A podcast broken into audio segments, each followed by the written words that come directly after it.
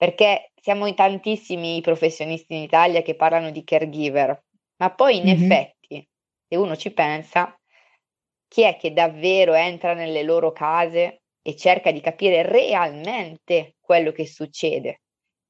Ed è il motivo per cui ho deciso di fare il, al contrario dei miei colleghi. Io vado al domicilio, non sono loro che vengono da me, perché mi sono resa conto, essendo caregiver, essendo stata, ma essendolo anche adesso, perché adesso c'è il mio papà che non sta bene, quindi siamo tornati okay. in pista, ehm, che solo al domicilio ti rendi conto di che cosa succede e di quali sono i reali problemi che una persona ha a gestire la situazione.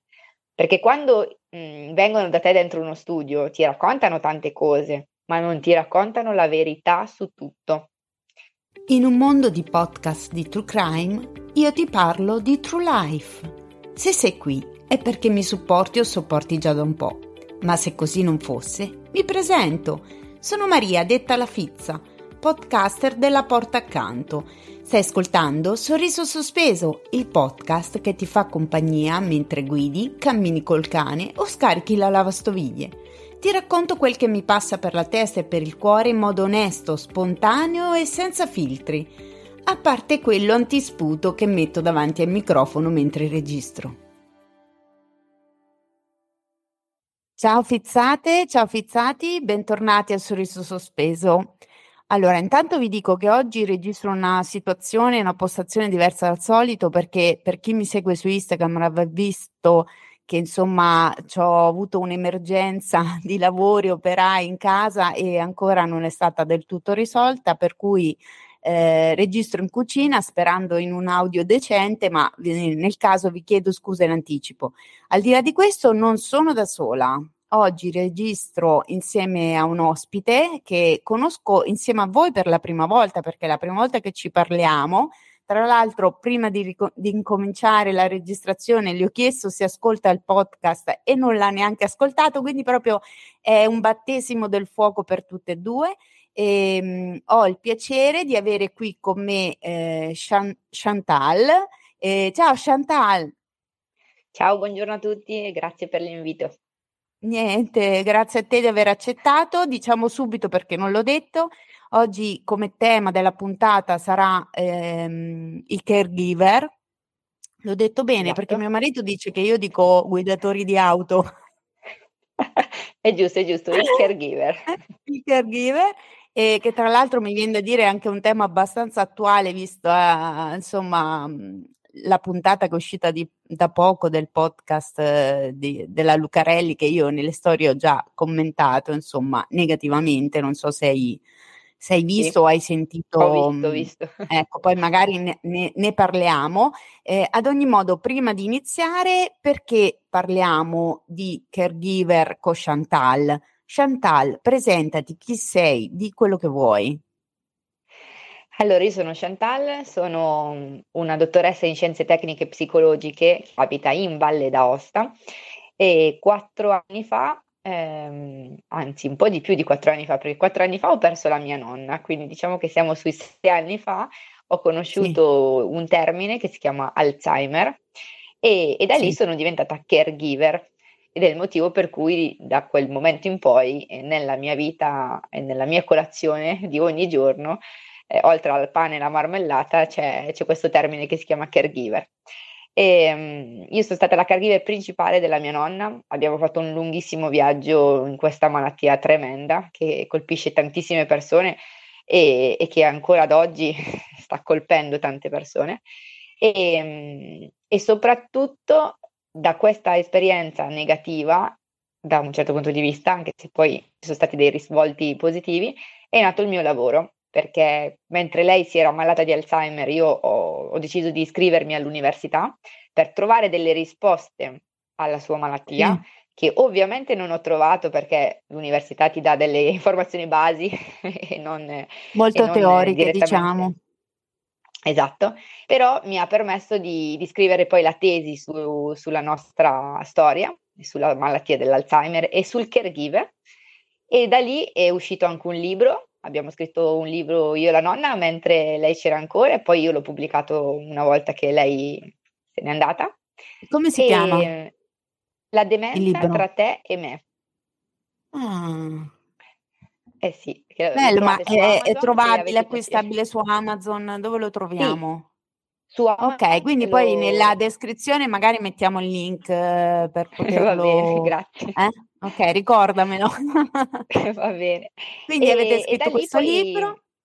sì, e da lì poi è nata la Casa del Caregiver, che è questa pagina che ho creato sui social, ma che non è solo i social perché è il mio lavoro quotidiano, ovvero quello di lavorare insieme al caregiver per aiutarlo a- ad avere un percorso, una routine con le loro persone anziane soprattutto, eh, Sì, più sereno da un lato, e dall'altro lavoro eh, con i non caregiver, cioè con tutte quelle persone che non hanno idea di che cosa sia il caregiver, perché mi sono resa conto, soprattutto nell'ultimo anno, che c'è bisogno di fare formazione per aiutare in futuro le persone che diventeranno caregiver a essere un pochino più consapevoli, ma soprattutto a essere un pochino più sereni su quello che è la malattia e quello che li aspetta.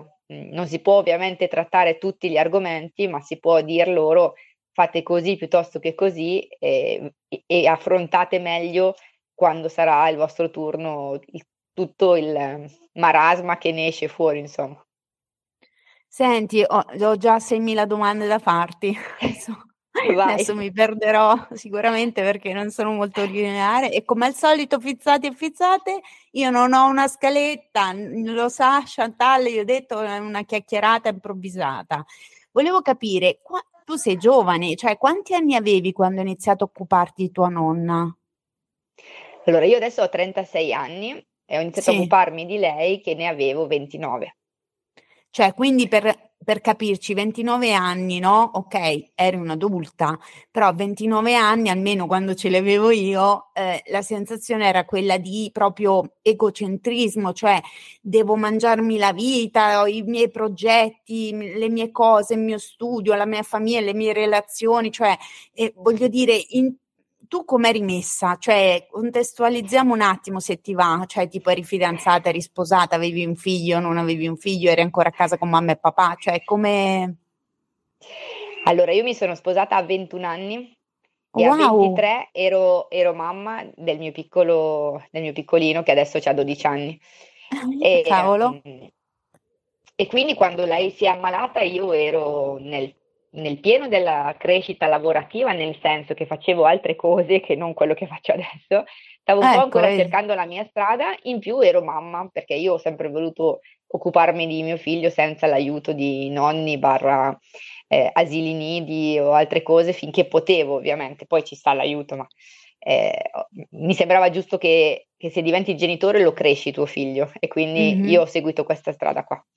E, e quindi ero già sposata, avevo già un figlio quando lei si è ammalata, io ho messo in pausa la mia vita perché mi Mm. sembrava giusto così, perché comunque in- vicino a me non c'era nessuno in quel momento che voleva mettersi in pausa, non ci sono stati altri caregiver che hanno detto va bene, ci penso io alla nonna. Scusa E Chantal, ma per capirci, cioè lei era la nonna materna o paterna? la nonna materna. Io ho avuto la fortuna di avere tutti e quattro i nonni e ho la fortuna di avere ancora una nonna di 95 anni. Ah, ecco, Quindi sono, sono stra, stra felice di questo. La nonna materna, ha- cioè la mamma di mia mamma, e mia Sì, mamma c'era, eh, c'era anche mio papà, lei era già vedova, quindi mio nonno non c'era più, però sì. eh, per, per tanti motivi che non, non stiamo qui a No, raccontare, ma ci eh, mancherebbe altro. la mia mamma, insomma, ha fatto la, la figlia e poco la caregiver, ecco, diciamo così. Ok, ok. Ma è stata una tua scelta o te la sei sentita, mm, come dire, un po' imposta? È stata la scelta della nonna. Quando Ah, lei si è ammalata, la prima persona a cui si è- con cui si è confidata e con cui comunque faceva capire che c'era un disagio ero io. E visto che quando io sono nata le ho portato un po' di serenità, perché lei aveva perso un figlio quando aveva, eh, aveva circa 40 anni, sì. e, e quindi quando sono nata io è, ri- ripartita un po' la sua vita, no? Quindi col tempo mi sono resa conto che, che ero ob- obbligata da un certo punto di vista a essere la sua caregiver, perché è come se eh, lei ri- rivedesse in me qualcosa che non c'era più. E, e non è stato un peso, è stato No, c'era un, proprio un rapporto speciale quindi eh, con tua nonna. esatto. Sì, lei mi ha cresciuto e... su tanti aspetti e quindi mi sembrava giusto e doveroso andare a, a, fare questo percorso con lei, anche se sapevo che sarebbe stato molto difficile e, e pesante su certi aspetti. Certo, senti, ma eh, quindi c'era questo rapporto speciale già da prima che immagino che poi sia diventato una cosa, cioè come si è evoluto al di là della malattia che spieghiamo per chi non lo sa che cos'è un attimo l'Alzheimer, che magari c'è, non tutti conoscono, è una demenza che porta, poi tu correggimi se sbaglio, che porta eh, di solito l'anziano perché tendenzialmente arriva eh, dopo i 65 anni, più o meno. Sì. Eh. Una volta sì, adesso anche prima purtroppo. Adesso sì, poi c'è anche la versione insomma precoce eh, che porta appunto a vuoti di memoria fino a, a essere allettati insomma in qualche maniera, giusto? Cioè una demenza degenerativa. Sì, diciamo che all'inizio si, si riconosce che c'è qualche problema perché ci sono appunto questi, queste dimenticanze, questo sì. eh, livello cognitivo che piano piano scende, poi sì. compaiono i, i, primi problemi anche a deambulare, poi sì. Inizi ad avere problemi in generale fino a che ovviamente certo. ti, ti, ti sei costretto a metterti nel letto o comunque ti costringono perché non hai più la padronanza del, del tuo corpo e poi ovviamente ogni Alzheimer è diverso, ogni demenza Chiaro. è diverso, eh, quindi non, non, si può vedere tutto uguale. Però certo. eh, ci sono degli Alzheimer che vanno avanti dieci anni e degli Alzheimer che dopo tre anni la persona non c'è più. Dipende certo. quando colpisce, dove colpisce e quanto è forte il fisico della persona che colpisce, secondo me. Ecco, quindi voglio dire, ehm, il vostro rapporto a livello, diciamo, emotivo eh, è cresciuto ancora di più, cioè è diventato quasi, non so, simbiotico, mi viene da dire, cioè io lo immagino così, un caregiver, nel senso a modo mio lo sono anch'io perché io faccio l'educatrice, lavoro con i disabili e sono la mamma di un bambino disabile perché mio figlio è autistico e oltre che uh, ho l'esempio di mia suocera, mia suocera è, la, è stata la caregiver di sua madre, nonché è attualmente la caregiver di suo fratello disabile, eh, anzi più o meno da tutta la vita. e, oltre al fatto che anche mia mamma aveva la demenza, ma per svariati motivi io non, ho, non sono stata la sua caregiver, insomma adesso non, non c'è più, è morta di diabete, è morta di altro, diciamo, però Ehm, ad ogni modo è un tema che sento molto, molto caro, per cui eh, perché ecco, volevo anche sottolineare questo che non esiste solo il caregiver di eh, persona anziana o di persona malata di una malattia terminale, come possiamo pensare, non so, a chi si ammala di cancro, ma esistono anche eh, genitori caregiver, cioè di bambini, di figli che hanno tutta una serie di eh, difficoltà eh, o di patologie. Cioè, pensiamo, non so, a un bambino che nasce con la spina bifida o insomma, eh, quindi mh, mm, e devo dire che secondo me, non so come la vedi tu, mh, mm, spesso se ne parla in una maniera abilista, come dico io, e sanista, eh, tale per cui la figura eh, del caregiver è vista sempre come eh, poverino che croce che c'ha, eh, è un supereroe, quello che fai tu io non riuscirei mai a farlo. Eh, sto sparando un po' di frasi fatte che di solito ci vengono rivolte in qualche modo, no? E, ehm, che però sono appunto un po' stereotipate, cioè non um, trovo che siano molto molto riduttive sia della figura di chi si occupa appunto di qualcuno che ha bisogno di assistenza continua e continuativa, ma anche del, della stessa persona che viene assistita, che viene curata, che viene amata, no? E cioè essere considerati un peso, cioè no, raga, cioè, io, io lo sapete, parlo come mangio, cioè non venite, io dico sempre da mamma, ok, che la maternità comunque è faticosa, Cioè sfatiamo il mito che la maternità è rosa, è fiori, è tutto bellissimo, è il grande dono della vita. Bello, tutto quello che ti pare, io mio figlio lo amo da morire, non lo cambierei mai, però in generale è faticoso, come tante altre cose nella vita sono faticose, ma questo non toglie che io sono una poveretta perché ho il figlio che è neurodivergente. No, manco per il cavolo, io poveretta non me lo voglio sentire di, cioè chiariamocelo. Quindi volevo capire un po' cosa ne pensavi tu, che cosa ti è stato detto in questi anni, come la vedi, che cosa ti dicono le persone che si rivolgono a te visto che ci lavori. Ti ho fatto 8000 domande, vai tu. Ma allora, quando io sono diventata caregiver, a parte il fatto che non sapevo che esisteva la figura del caregiver, cioè io okay. lo sono diventata come nipote, io sono stata certo.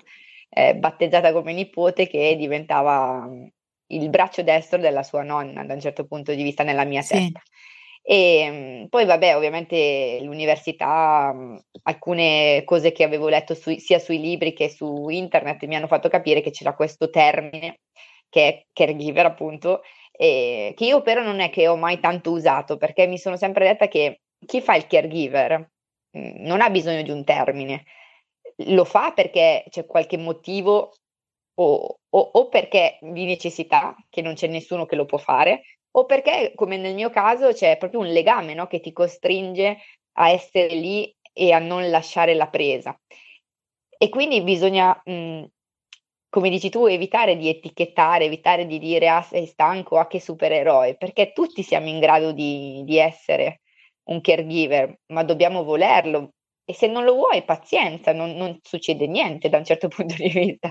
C'è chi è caregiver, chi è che non lo è, chi è che fa il panettiere, chi fa il farmacista, va bene uguale, accettiamo tutti quanti, ma non consideriamoci dei supereroi perché non lo siamo, abbiamo le nostre debolezze, siamo, siamo stanchi ed è giusto dirlo, siamo stufi, ci sono cose che non vanno bene ed è, ed è umano così. Inutile dire che è tutto bello, tutto fantastico quando non, non, non è vero.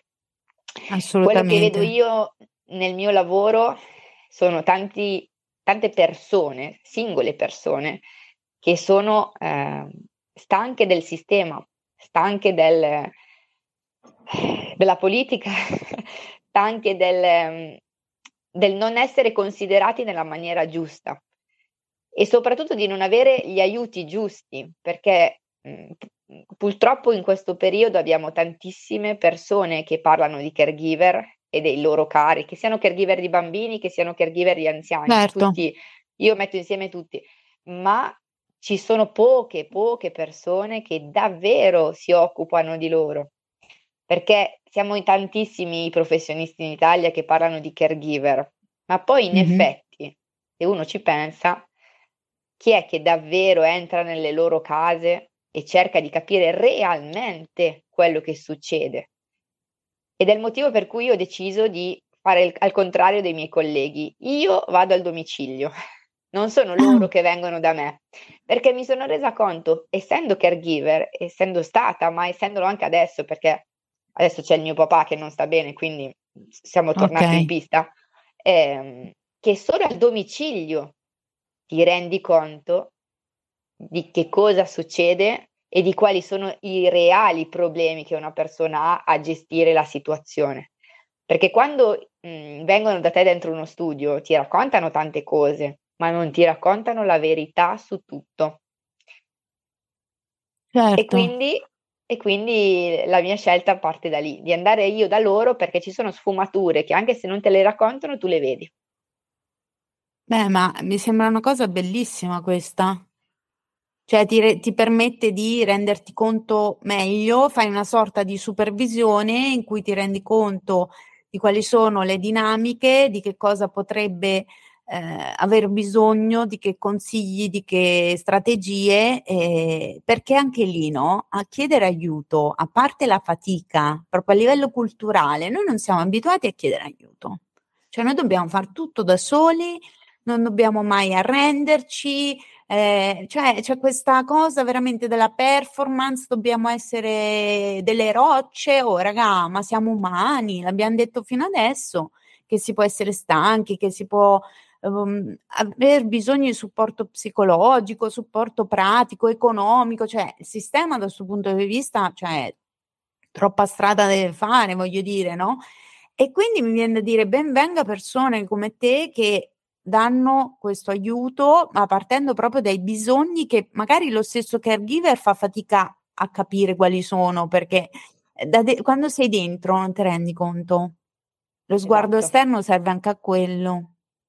Sì, Quindi, ma infatti brava. Ban- banalmente ci sono cose eh, come ad esempio, io dico sempre, il tappeto di casa con le persone mm-hmm. anziane è una delle prime cose da togliere, ma se tu sei all'interno di una situazione difficile e dove H24 ti devi occupare della persona anziana, il tappeto non lo togli. Perché non ci pensi che lui possa cadere con un tappeto. E meno male certo. che ci sono persone da fuori che ti dicono: guarda, togli il tappeto così evitiamo di romperci un femore.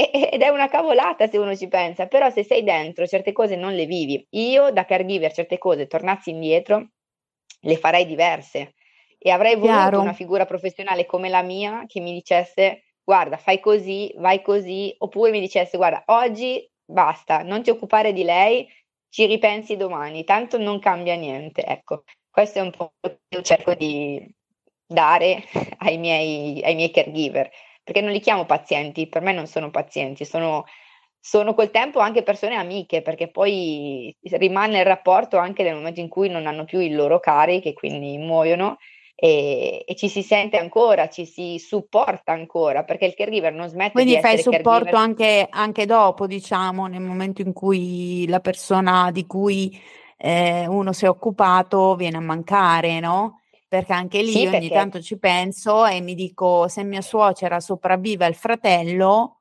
eh, io non lo so come la raccogliamo.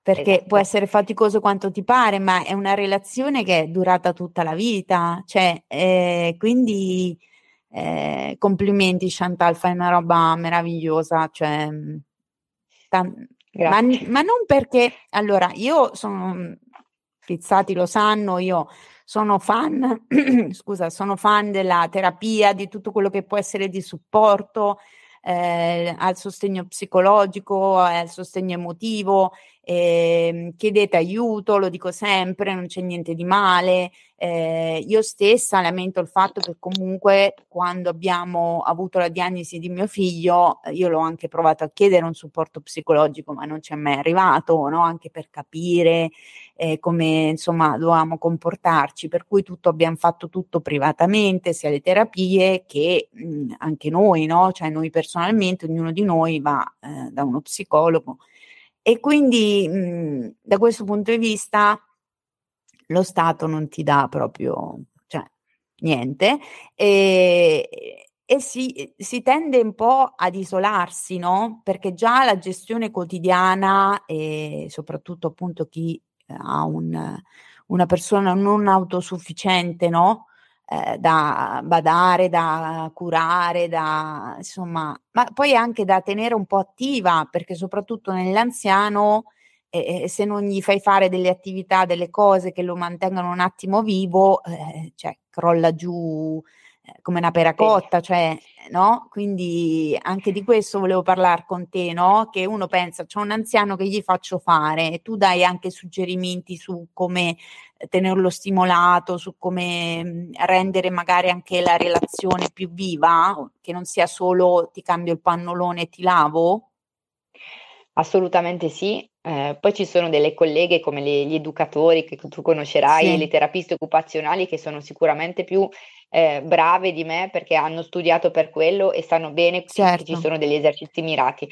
Però sì, ehm, quando arrivo a conoscere il caregiver e conosco di conseguenza anche la persona anziana, passo dei momenti anche con loro eh, per fargli trovare le attività da fare, perché anche lì, se mm-hmm. tu conosci l'anziano, conosci la sua storia, conosci quello che realmente è stato, è più facile eh, trovare delle attività e del, degli agganci anche da dare al caregiver per passare una giornata che non sia o in silenzio oppure eh, dicendo delle cose stupide, perché molte volte entro nelle case e, e, magari l'anziano dice oggi c'è il sole E, e, la, e, il caregiver, sì, hai ragione, dopo due minuti, oggi c'è il sole e avanti così. E, e, la risposta è sempre la stessa. Quando invece da oggi c'è il sole potrebbe uscire, è vero, oggi c'è il sole, la temperatura è di 9 gradi. Ah, ti ricordi quando siamo andati? Ecco, un caregiver tendenzialmente questo non lo fa, ma non perché non vuole, ma perché è stanco, no, certo. perché dopo un po' entri in quel loop che non hai più voglia di fare o di dire.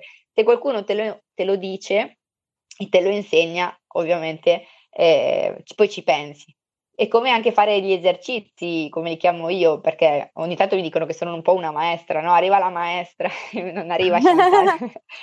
E, ehm, però sono esercizi semplici, come ad esempio, mm, che ne so, le, il memory può diventare il sì. gioco del memory, può diventare un che cos'è questo e glielo fai dire, piuttosto che qua sotto c'è scritto pecora, cosa ti ricorda la pecora? Che colore ha?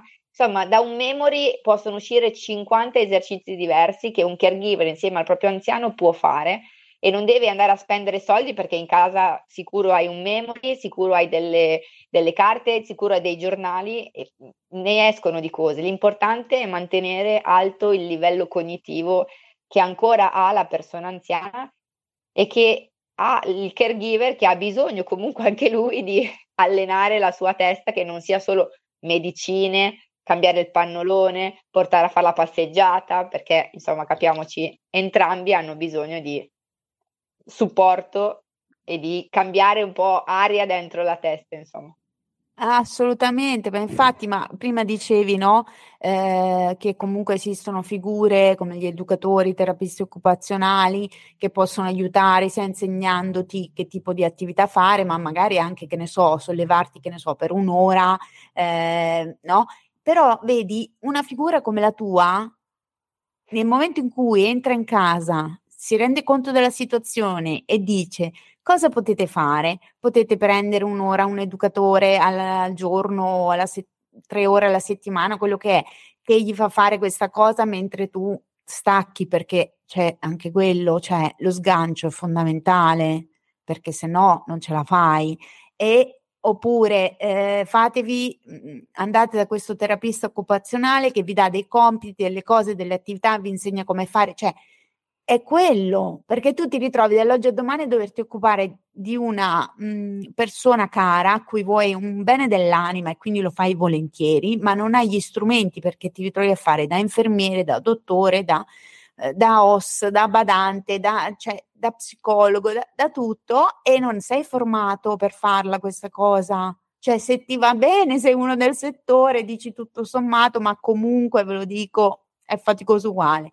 Ma voglio dire, quindi, tra l'altro, poi parliamone, sei un genitore, no? Tu ora sei, quando sei diventata caregiver, eri giovane, ma la maggior parte dei caregiver sono quasi anziani anche loro Quindi sì. hanno cresciuto figli, hanno lavorato, hanno cresciuto nipoti magari e poi si ritrovano che in contemporanea magari crescono i nipoti, però assistono anche il genitore anziano. Cioè, questa è la realtà. Non abbiamo sì, quello... la persona ventenne, cioè eh, può capitare, eh, c'è anche un caso famoso, tra l'altro mi ricordo che in privato te l'ho consigliato come podcast, eh, quello di, adesso non mi ricordo come si chiama lui, Lapsus, comunque il, podcast è La bambina a 90 anni, eh, dove la nonna Alicia Fers è diventata un Instagrammer famosa e, e il nipote si, si occupa di lui, da, di lei e anche del nonno che non c'è più da quando ha 18 anni praticamente. È molto bello come podcast, lo sto ascoltando, è molto carino. Però per dire appunto, cioè, ok, un diciottenne dici forse è immaturo, un ragazzo giovane forse è immaturo, non sa certe cose, è vero, però c'è anche delle energie che uno di 50-60 anni non ha. Il fatto è che adesso siamo in una generazione che sta cambiando anche al, dal punto di vista del caregiver, perché in verità mm. ce ne sono tantissimi young caregiver perché ah, mhmm, ecco. mh, se pensi a tutti quei, quei, ragazzi che sono tra le medie e le superiori, che hanno in casa dei genitori con delle malattie che, che non sono neurodegenerative magari, però ci sono anche altre problematiche e si ritrovano ad essere già all'ora dei caregiver ed è il motivo per cui nel corso della mia vita lavorativa ho deciso di fare questo corso per non caregiver, perché mi sono resa conto che i caregiver di adesso, oltre a essere giovani, quindi come ti dicevo, tra le medie sì. e l'università, però ci sono adesso tutti i caregiver tra i 25-30 anni ai 45 anni, che sono quella generazione nostra che non hanno idea di che cosa debbano fare perché hanno sempre avuto o i nonni o i genitori che hanno fatto il caregiver e quindi loro non se ne sono mai occupati, salvo che sei come me che da sempre hai avuto in casa qualcuno malato e quindi hai un'idea di che cosa devi fare.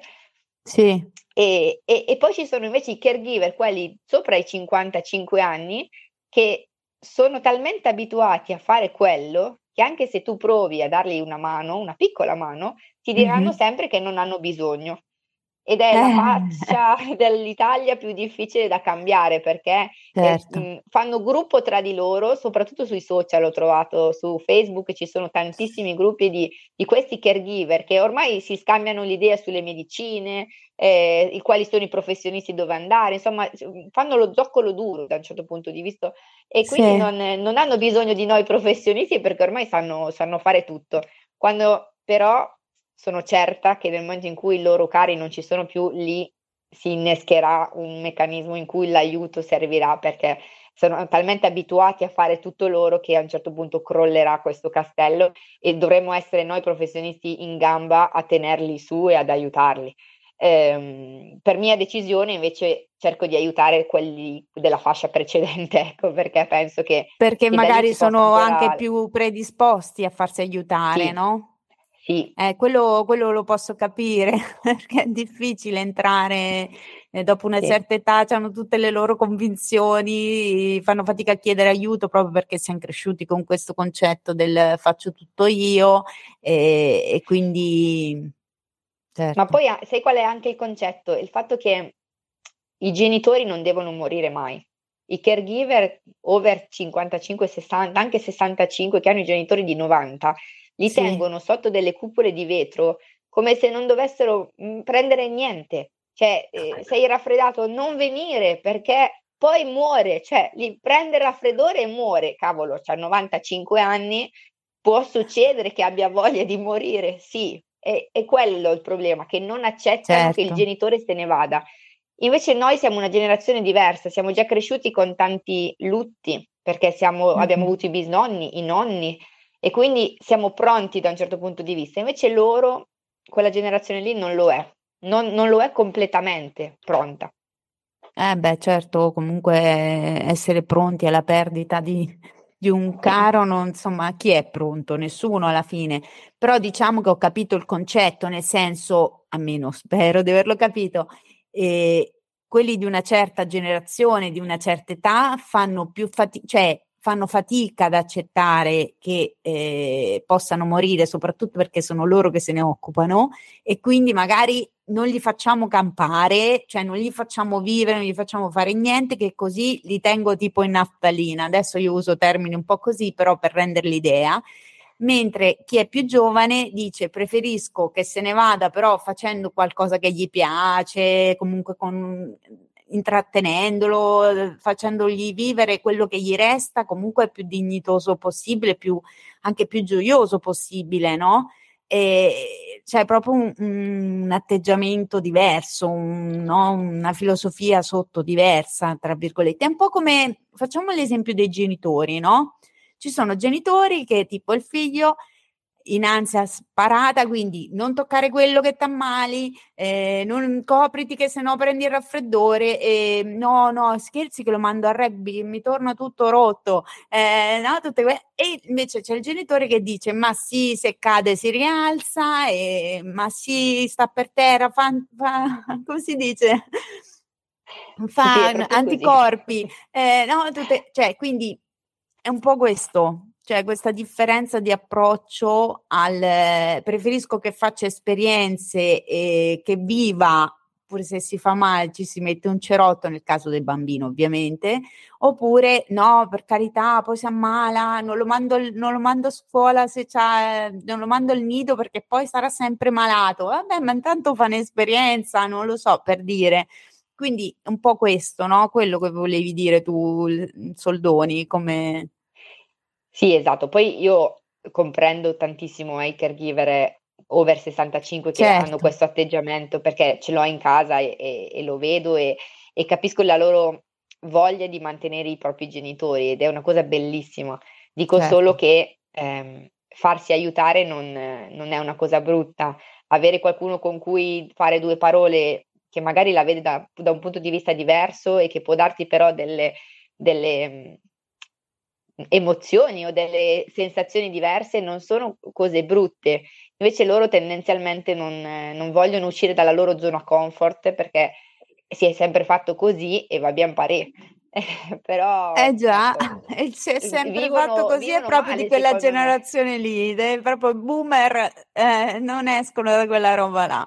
Si è sempre fatto così, ma del resto quando diventi mamma, no, cioè adesso io non avevo i genitori che mi dicevano come dovevo crescere mio figlio, però tendenzialmente dalle amiche, robe del genere, sento sempre: "Madonna, mia mamma mi dà una gran mano, per carità, no, quando nasce il figlio, però eh no, devi far così perché è sempre fatto così". Io che invece magari studio, ve leggo, valuto e gli provo a spiegargli: "Guarda che però se sai, no, è uscito questo manuale, questa" "No, no, è sempre fatto così, ma che problemi ti fai", no, è un Eh, ma guarda, io che lavoro nel mondo degli anziani Sì. e e ho in casa un sacco di anziani, ogni Sì. volta che propongo qualcosa mi si dice sempre: "Ma no, ehm, guarda come fai te non è giusto.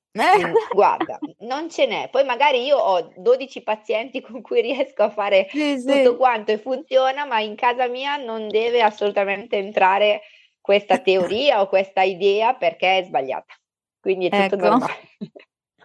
Senti, ma, mhmm, secondo te, ehm, qual è la diffi quali sono le difficoltà maggiori che il caregiver vive? Nel senso, ehm, fisiche, ehm, psicologiche, di di ignoranza, nel senso che non ha strumenti, ehm, insomma, così, se facciamo una sorta di elenco, mettiamola Ma allora, le difficoltà che vedo io tutti i giorni Sì. sono qualcuno che ascolti, perché tutti sentono, ma realmente chi ascolta è difficile da trovare.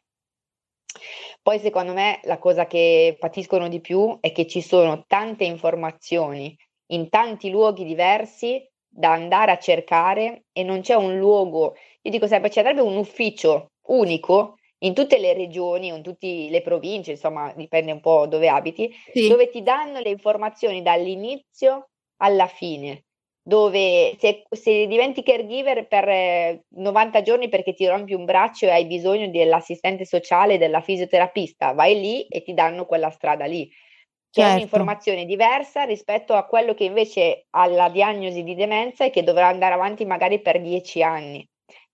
Un luogo fisico o online insomma, ma dove ci sono tutte le informazioni, perché non puoi continuare a fare il flipper e cercare le tu da solo le informazioni o avere 1000 figure diverse che ti dicono dove fare, dove andare, che documenti produrre, perché diventa difficile. E e queste secondo me sono le 2 cose grosse. Ah, la burocrazia ragazzi quoti ammazza, cioè Esatto. cioè voglio dire, infatti io mi chiedo, cioè come è successo anche a me, no, che tu dici: "Okay, devo andare dal neuropsichiatra, poi col devo fare devo andare dal pediatra che mi fa un certificato, perché poi devo fare richiesta all'INPS, perché poi dopo devo far la visita, perché" no, uno già è preoccupato che c'ha il padre, il fratello, il marito che sta male, che che deve essere que in più deve occuparsi di tutta questa roba qua e come dici tu deve andare lui a cercarsi cioè per quello dico che figure come la tua sono importanti anche penso da questo punto di vista, no, perché magari, cioè con la tua esperienza tu puoi dare le indicazioni anche a livello proprio pratico? Cioè una Sì, sì, io domanda, quando eh. Quando loro vengono da me perché parliamoci, io faccio tutto un blocco al domicilio, come vi dicevo, e Sì. poi c'è tutto il resto del lavoro che faccio su tutta l'Italia, che è quello Sì. delle consulenze 1 volta a settimana, 1 volta ogni 15 giorni, dipende il bisogno del caregiver, dove andiamo ad analizzare caso per caso. Quindi ho dei caregiver che hanno bisogno di capire come prendere la 104 e non sanno Esatto. come muoversi e allora mi attivo insieme a loro per capire, e dei caregiver che hanno bisogno di capire, ehm, che hanno la disfalgia ai loro cari e quindi mi attivo da un'altra parte. Certo. Proprio perché non tutti e non tutto il percorso è lineare per tutti, ovviamente, perché ci sono, dipende il caregiver quando arriva in che punto è della, della malattia del proprio caro. Ma certo. questo dovrebbe essere un, un monito per chi ci governa, nel senso eh che non puoi dare le informazioni iniziali che vanno bene per tutti, ci deve essere un operatore che uno che segue l'inizio, uno che segue l'inizio più un pezzo e uno che segue la fine, perché anche sul fine vita ci sarebbe un capitolo enorme da aprire e soprattutto, come dico io, c'è il fine vita e poi c'è il dopo fine vita, perché poi il caregiver dopo rimane e chi lo segue una volta che muore, tendenzialmente tutti dicono adesso è libero, ma non sei libero. E ne parlo per mia esperienza perché quando è morta mia nonna io ci ho messo un anno a tornare a essere attiva, ad aver voglia di fare cose che prima non riuscivo a fare perché eh, il tempo di, di ripresa di un caregiver dopo tanti anni di sofferenza insieme a qualcuno ci deve essere, insomma, non, non puoi pensare certo. di chiudere un libro e ripartire. E, certo. e questo manca, manca anche questa, queste figure qua. Il problema è che mh, si, si è abituati a fare come un tempo che andava bene così, quindi questa frase qua c'è ancora anche a livello burocratico, a livello politico, e non, non c'è il passetto in più per, per vedere realmente le esigenze, per, per dire è una cosa stupida, ma mh, mhmm, adesso servirebbe uno psicologo, secondo me, in ogni studio medico base, il medico di base. No, assolutamente, lo psicologo di base hall, ci vorrebbe. Ecco, perché nella hall dove aspetti per entrare dal medico di base, sono lì che trovi i caregiver e trovi le persone anziane e da lì capisci che cosa hanno realmente bisogno e con quello potre, potrebbe esserci una sinergia tra psicologo e medico di base nell'aiutare ancora di più queste persone qua. Si eviterebbero magari delle ospedalizzazioni, si eviterebbero tante cose, ma bisogna analizzare i territori dell'Italia e capire dove c'è bisogno, dove ce ne sarebbe di più, dove invece va bene così, insomma. Insomma, si, a- si apre un mondo eh, nel mio lavoro, per cui stringo certo. dicendo che certo. però eh, bisogna osservare e ascoltare. Senti Chantal, ma poi una cosa fondamentale secondo me è che mhmm, il caregiver si occupa di qualcuno, no? A, a tal punto spesso e volentieri da mh, mhmm, non riuscire più a prendersi cura di se stesso. Esatto. Sì, perché ci si annulla. Eh. Eh, come si fa? Come possiamo fare, a parte rivolgersi a Chantal? Ma allora, mh, mhmm, quello che io consiglio sempre è che quando ti danno la diagnosi, qualunque, quindi dalle sì, mamme sì. che hanno i bimbi che non stanno bene. A, a, a, figlio che ha il papà che si ammala di qualunque malattia, certo. bisogna riuscire a iniziare te stes- con te stesso un percorso di psicologia o eh comunque avere qualcuno nell'equipe che ti segue, che ti, non ti obbliga, perché non mi piace il termine obbligare, ma che ti consiglia di farti seguire. Perché quello che scrivo anch'io nel mio libro, tra le righe, e che sono io realmente nella vita di tutti i giorni, è che la Chantal che ha iniziato il percorso da caregiver quando la nonna ha iniziato a star male, non è la Chantal sì. che sentite adesso nei microfoni, è tutta una Chantal diversa, è una Chantal che è cresciuta, è una Chantal che ha, ha sulle spalle tante cose belle, ma tante, tante cose brutte, che ha fatto fatica a lasciare andare e che su alcune cose forse fa ancora fatica a lasciare andare. Eh, però eh, se non avessi non mi fossi fatta aiutare da un certo punto di vista, non certo. sarei qui a combattere per i caregiver e con i caregiver e non avrei potuto capire la necessità di continuare ad aiutare queste, queste persone. Perché il saltino in più lo devi fare insieme a qualcun altro, non, non da soli, ecco. No, guarda, eh, ti ringrazio perché secondo me questo messaggio è importantissimo veramente importantissimo, al di là proprio del caregiver, prendiamoci cura della nostra salute mentale, prendiamoci cura di noi stessi che è fondamentale e questo vale anche, non so, per, eh, genitori giovani, no? Gio- giovani nel senso da poco, perché lì è proprio critica la situazione. Però per dire, a volte basterebbe anche solo il pediatra che ti dice: Ma tu come stai? No? Io mi ricordo che eh, per quanto, eh, come dire, poi mi ha deluso da altri punti di vista il mio pediatra, però eh, mi ricordo che una delle prime domande che mi fece eh, fu proprio come stavo io che non è scontato, perché non te lo chiede nessuno come stai. Ti chiedono come sta il bambino o come sta l'anziano, come sta, no? E, ma come sto io? A chi lo dico? Cioè, quello che provo io, no? E quindi per quello dico che eh, esistono gli psicologi per questo motivo, ragazzi. Quindi andate, che non c'è niente di male, e, e quindi e soprattutto se siete in una situazione per cui siete dei caregiver, eh, sicuramente rivolgersi a Chantal o eh, altre persone magari sul territorio che fanno quello che puoi far tu è, è sicuramente un grandissimo aiuto. Io il, come stai la prima domanda che faccio quando arrivo al domicilio. Perché quando ero io caregiver non me la faceva mai nessuno e mi dicevo come dicevi tu prima, ma scusa, ma io non esisto, cioè esatto. la nonna va bene, ok, ma ci sono, eh, cioè, sono viva. E, e quindi, quindi ho imparato che al caregiver bisogna chiedere come stai.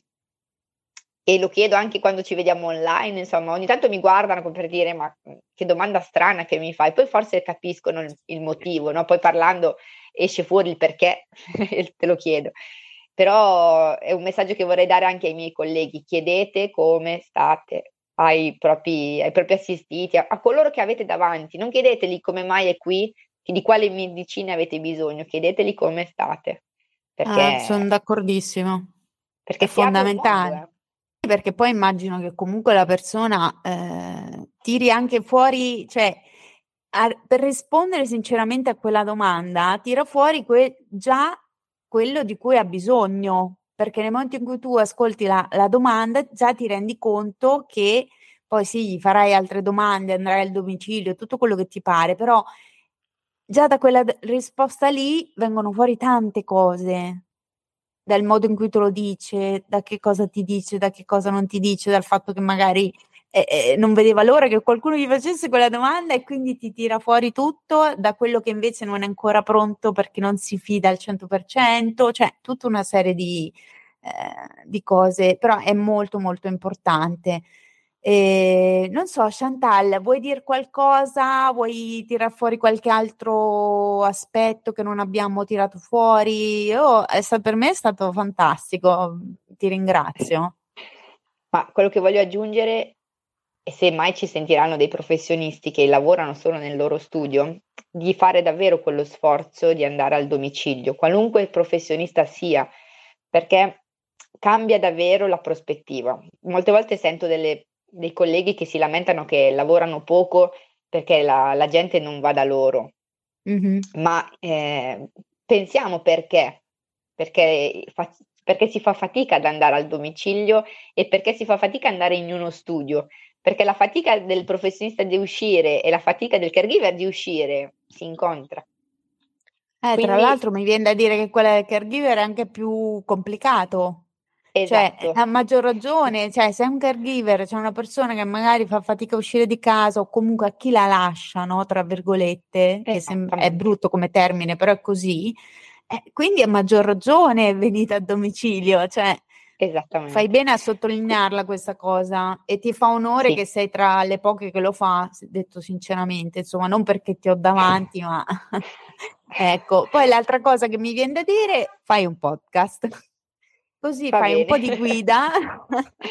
Fa, no, ci potresti fare tanti tipi di podcast, però eh, oggettivamente potresti fare da, dalle tips per eh, consigli pratici, su, cioè proprio all'inizio come muoversi, a che figure rivolgersi, ma anche proprio a livello di aneddoti o di, di emozioni che il caregiver può vivere, di, di attività che si possono fare con gli anziani. Cioè, un mondo potresti veramente Eh, faresti un sacco di ascolti secondo me perché, perché tanti, sia, tanti, siamo caregiver e tanti lo diventeremo, se non tutti. Certo. Quindi è, tutti. è importantissimo, assolutamente.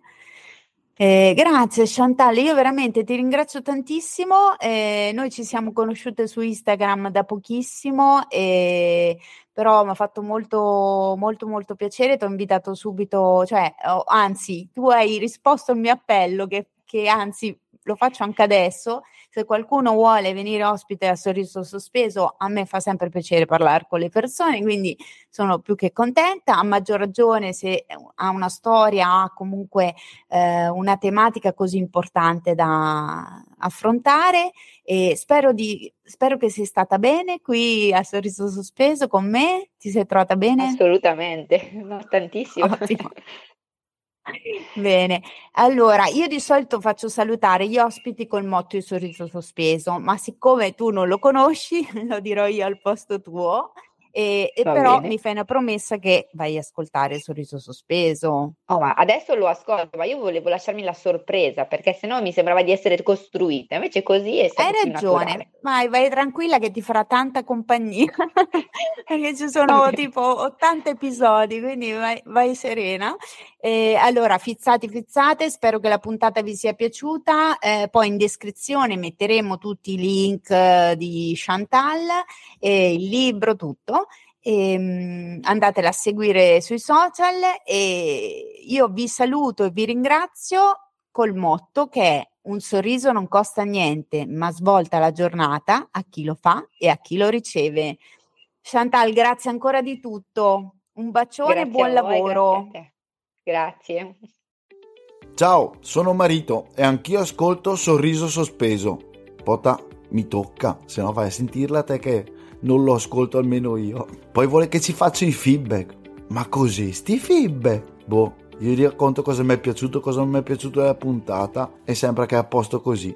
Oh, mi raccomando, anche voi lasciatevi sti feedback. Raccontateci su un po' cosa vi è piaciuto e cosa non vi è piaciuto della puntata. Ah, e non dimenticate di mettere stelline, cuoricini, tutti i peccioli le dette cagasse, che almeno è contenta.